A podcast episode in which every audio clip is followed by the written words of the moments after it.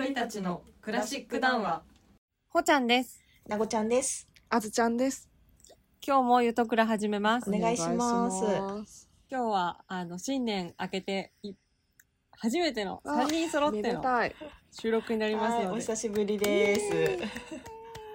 おかえりはい、明けました。明けまし明けまた。した。いや、なんか、あの、イタリア語風？いや、なんか、その、ただいまと、なんか、明けましておめでとうございますをどっちにしようかなと思ったら、明けましたみたいな、ちょっと。らしいだなた。ということで、えっ、と、元気にはい、今年もやっていきましょお願いします。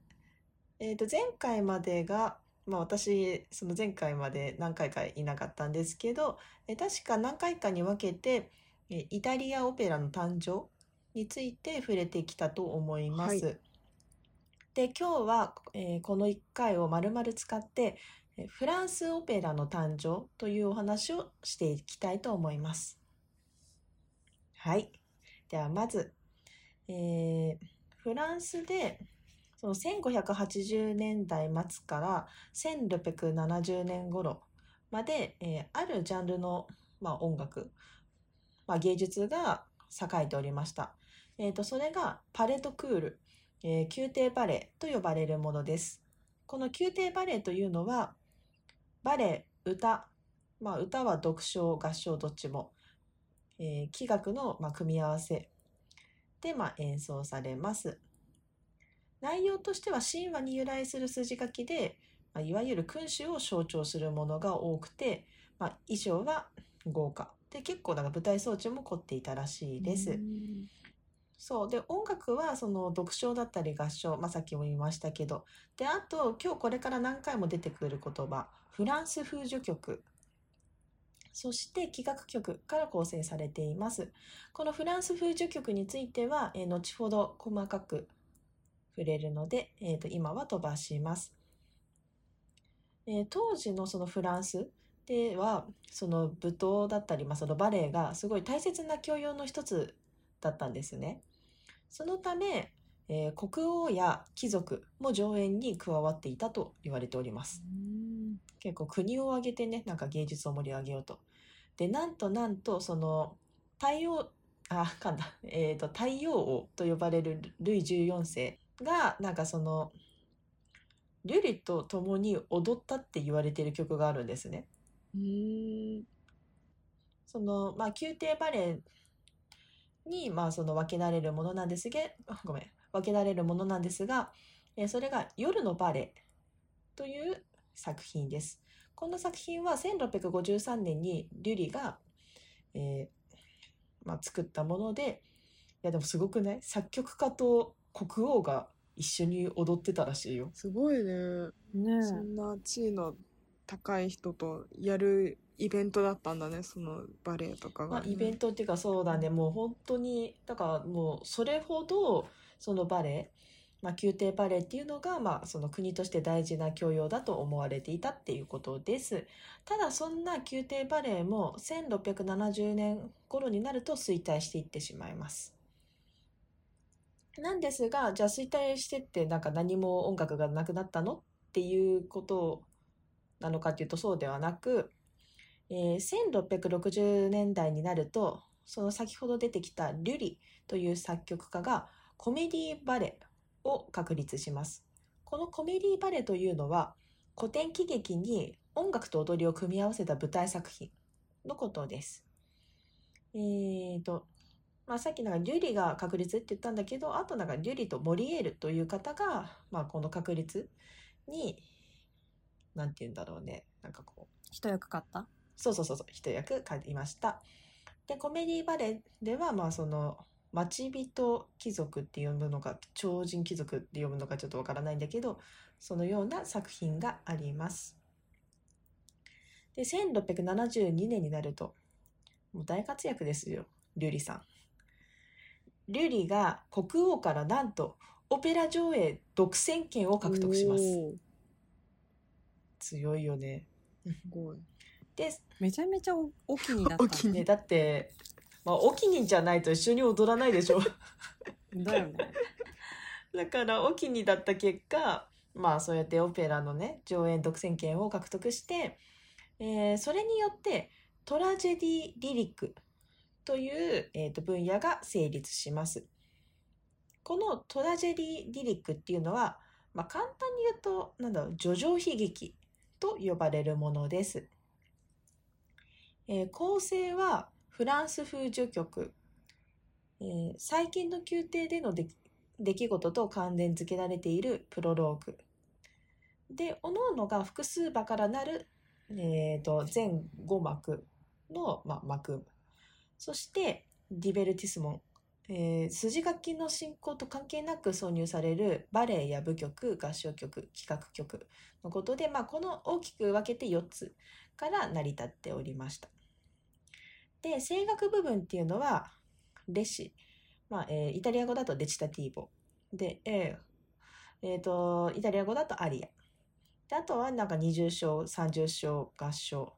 というような、えー構成になって声楽の構成になっています。でそのこの歌っていうのは歌の各部分っていうのは切れ目なく続いていてまたフランス語の抑揚を生かした柔軟性のある拍節構造になっております。なので、えーとまあ、今まで結構イタリアの影響を多く、まあ、強く受けてきたと思うんだけどここに来て、まあ、非常になんだろうフランス語フランス語というものに、えーなんかこう照準を合わせたというかもうそれをよりなんかこう生かした音楽作りがされていくようになります。でこのトラジェディ・リリックはごめん、えーこのトラジェディ・リリックの題材は古典神話や中世の騎士の愛と言われています。言われています。なんでこういう言い方をしたかっていうと、なんか実際には宮廷の出来事を取材していたらしくて、ん？っていうちょっと疑問が残っているところです。しだし、なんか主人公のモデルは、その、先ほども出てきました、ルイ14世だとも言われてるしね。ネタが多そうだよね。ね いっぱいありそう。このなこの二人掘ったら面白そう。ね、だからルイ14世だけでほんと14個はできるでしょ。本当に。今できそうなこと言っちゃったけど。で、このなんかトラジェディ・リリックっていうのは、1673年から1683年に、まあ年い、まあ年1曲、まあ1作のペースで作曲、上演されていました。で、またそのパリのパレロワイヤルってあるじゃん、パレロワ。で、上演さする際には、なんとなんと一般の観劇っていうのも、えー、と受け付けておりました。そう。だから結構貴族とか国王が介入するんだけど、そういう、ね、なんだろう、なんか一般で、一般の方も、まあ、見て楽しむことができたという話です。で、えーここで、えーフランスのバロックオペラの全般的な特徴について触れていきたいと思います。えーさっきから何回も出てきているフランス風序曲。このフランス風序曲って聞いたことない曲やってあります。はい、どういうものですか？そ速度がこう緩やかだったり、あ起点リズムが。はいはいはい。まあ、えっ、と、フランス風序曲って、まあ、いわゆるオペラ、バレエ、組曲などの、まあ、器楽導入曲なんですけど、えっ、と、感情なそ普天リズムの導入部分だったり、まあ、快速、なんて言ったらいいのかな。なんか、その、まあ、普天リズムによる、なんか、緩やかな部分から始まります。で、結構それがなんか、厳かな感じだったりするんですね、雰囲気が。例えば、なんでかっていうと、その普天リズムは王の栄光とも、なんか当時言われていて、あで、その後に、なんか風画風のなんかアレグロっていうのかな、快速な模倣的処方の部分が、えーと続いて、最後にまた冒頭の緩やかな部分が戻って、まあ終わるものです。で、このなんかフランス風序曲って、すごいピアノ曲とかにもよく使われているんですね。だからなんか、あ、このリズム、あピアノ曲だったり、え普通に器楽曲だったりとか、おそらくだけど、ちょっと何番か忘れちゃったけど、なんかテレマンの12のファンタジーってあるじゃない。あ。もうなんか前に全部なんか、なんか分析したことがあって、たうんなんかすごいフランス風序曲っぽいなっていう曲もあったし、まあ、それがなんかどうなのかはわからないんだけどあとさっきなんかふと思ったのがバッハのパルパルティータ2番。ダーンダダンダダーン。うんってっていうあの有名な。あれもしかしてフランス風序曲じゃないかなと思ってググググったんですけどあの、うん。なかなかちょっと一つなんか論文みたいなの出てきて、まあ、そこではフランス風序曲みたいなこと言ってたんだけど決め打ちで言ってることがなくて、あの作曲の先輩に LINE したんですよ。これどうすかみたいな。そしたら「うん多分フランス風序曲じゃない」って言って言ってたので。すごい LINE の内容だね。いやとりあえず分かんなくなると私作曲家の先輩にあげるから。あいやなんか Google より早かったと思って。ありがとうっていやだってそろそろなんかこういうね なんだろうアナリーゼ的な 要素とかにもさ入ってきそうだしさいや、そうなんだよ。まあなのでなんか、あまあ、フランス風序曲って、まあ、おそらく分析の授業とかでもやってたんじゃないかなとは思うんですが、えーとまあ、起源はここになりますと。でそう、えー序曲の最初の標準形としても定着されていてあ定着しまして、えー、とフランス以外に例えばそれこそドイツとかでも広く受け入れられるようになりました。でさっきちょっと言いましたけど器楽曲にもしばしば登場します。ただしそんなフランス風序曲も、えー、と衰退を迎えてしまうんですね。えー、となんと18世紀半ば頃にイタリア風序曲というものが出てきましてそちらになんか地位を奪われることとなってしまいます。えーこのイタリア風序曲についてはまた次回か次々回ぐらいやっていきたいと思います。えーこちら、えーフランス風序曲でした。なので、まあ、フランス風序曲だったらその結構特徴的な普天のリズムだったり、まあ、その最初が結構緩やかででも結構厳かな雰囲気でその後その速い部分が来てっていうような、まあ、構成になっております。えー、とフランスのバロックオペラの全般的な特徴に戻ります。えー最初にフランス風序曲を挙げました。えーその次に管弦楽が重視されているということもあります。これはなんとイタリアよりも重視されている傾向があります。でまたフランス語のアクセントを重視した、えー明晰な朗唱これも、えー大変重要な、えーことです。どういうことかっていうとなんか音音楽を言葉に従わせているというなんか方向性を持っていたと捉えていただければ分かりやすいかなと思います。であとは、まあ、フランスなどではバレエを使用しているよ。でまたそのその歌手のいわゆるビルトゥオーゾ的な技巧を追求したりとかはせずでまたあのカストラートっていたじゃないですかそれそのカストラートを一般化しなかったっていうことも挙げられます。うんうんえーで、えーと、フランス風序曲をやって、あ、そうだ、リュリについて全然触れてなかったな。そう、何回か今日、なんか、リュリ、リュリ、リュリとか言って、なんかその、ルイ14世と踊ってた人みたいなことを言ったわけなんですけど、えーリュリ、ジャン・パティスト・リュリという方がいらっしゃいました。この方、実は、イタリア生まれのフランスの作曲家です。フランス生まれではなく、イタリア生まれです。えー1661年にフランス国籍を取得して国王の室内楽団総監督に就任しました。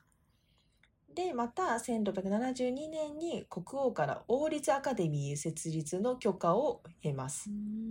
すごいよねなんかオペラ上演独占権をさ得たりさそれと同じ年に王立アカデミーの設立の許可まで取っちゃうの。すごい波に乗ってるね。もうなんか、ねおきにっていうかなんかもうニコイチ？ニコイチかな かもしれないで。でそれで、えー先ほども言いましたけどトラジェディ・リリックやフランス風序曲などを確立した方です。代表曲にごめん代表作には、えーアルミード、まあ、リュリーの最後のオペラの一つであるものとアルセストなどが挙げられます。そうちなみにその他に活躍した作曲家と作曲家としてジャン・フィリップ・ラモーがいます。ラモーはね有名よね。クラブ3組曲とか、まあ、すごい面白い曲がたくさんありますと。そんなラモーも、えーとオペラ作品を約30曲残したフランスバロック後期を代表する作曲家です。だからルリが結構その初期の頃だと思ったらラモーは本当後期の方ープランよりも後かな確か。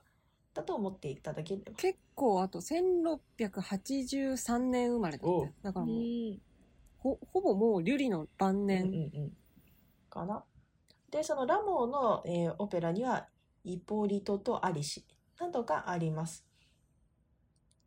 ちょうどなんかラモーが出てきたからあれなんだけど、えーちょっと戻ります。いや確かにせん確かじゃない。ごめん。えー1660年代になんかリュリがコメディバレエを確立したっていう話をしたじゃないですか。なんかそれとは別にな17世紀末にはロココ趣味によるなんか23幕のオペラバレエというものが、まあ、ラモーたち、まあ、ラモー以外のにもなんかあと2人ぐらいいたはだけどなんかそういうなんか作曲家によってそのオペラバレエという、ジャンルが生まれましたこのオペラバレエっていうのはコメディバレエとはなんか若干違ってバレエの要素を取り入れたフランス語によるオペラです。で、えーラモーの作品として優雅なインド人というものがあります。さて、えーラモーという聞きなじみのある作曲家が出てきたところで本日はここぐらいで終わりたいと思います。えー次回はドイツとオーストリア、あとそのイギリスの、えーオペラの誕生について触れたいと思います。閉めて、閉めて。あーいやなんかなんかあの リュリリュリがさ、そのなんかこのユートクルマずっとやってた時にさ、国籍を変えてまでその違う国で活躍した人っていたっけなと思って、うんうん。リュリはなんでそんなユウは何をしにフランスへ？い そうそう、ユーは何しにフランスへと思って、ちょっとすごい読みふけちゃってうん今、あれだったんだけど、まあ普通にその、あのー国王と年が近くて、で、国王のために、リュウリがバレエ音楽いっぱい書いてたら、なんか気に入っちゃって、こうトントン、トントン、ユー、フランス来ちゃいなよ、みたいなジャニーさんだった事務所みたいな。どっかの、じゃどっかのジャニーさんにしたら全然なんか、あれ、ごまかすじゃない？どっかの、うんさ、みたいな。そう。だから、なんか多分、フランス語も、まあ喋れたと思うけど、あの、その、より自然にというか、作家としてつさ、言葉が確立してる機能と組ませてやったりしたのかなと思って。なるほど、なるほど。ほぼその台本作家のその機能と組んで、毎年一作、うん。あそのさっき言ってたやつだね。でも毎年一作ってさ普通に普通にか普通じゃなくてすごいよね。オペラ一作だよ、うん普通、普通じゃなくてすごい。普通じゃなくてすごい。普通にだったら いや普通じゃないよ。普通じゃなくてすごい。普通じゃなくてすごい。じゃあまた来週、はい。はい。次、また違う国でお会いしましょう。おつおつじゃないですね。さよなら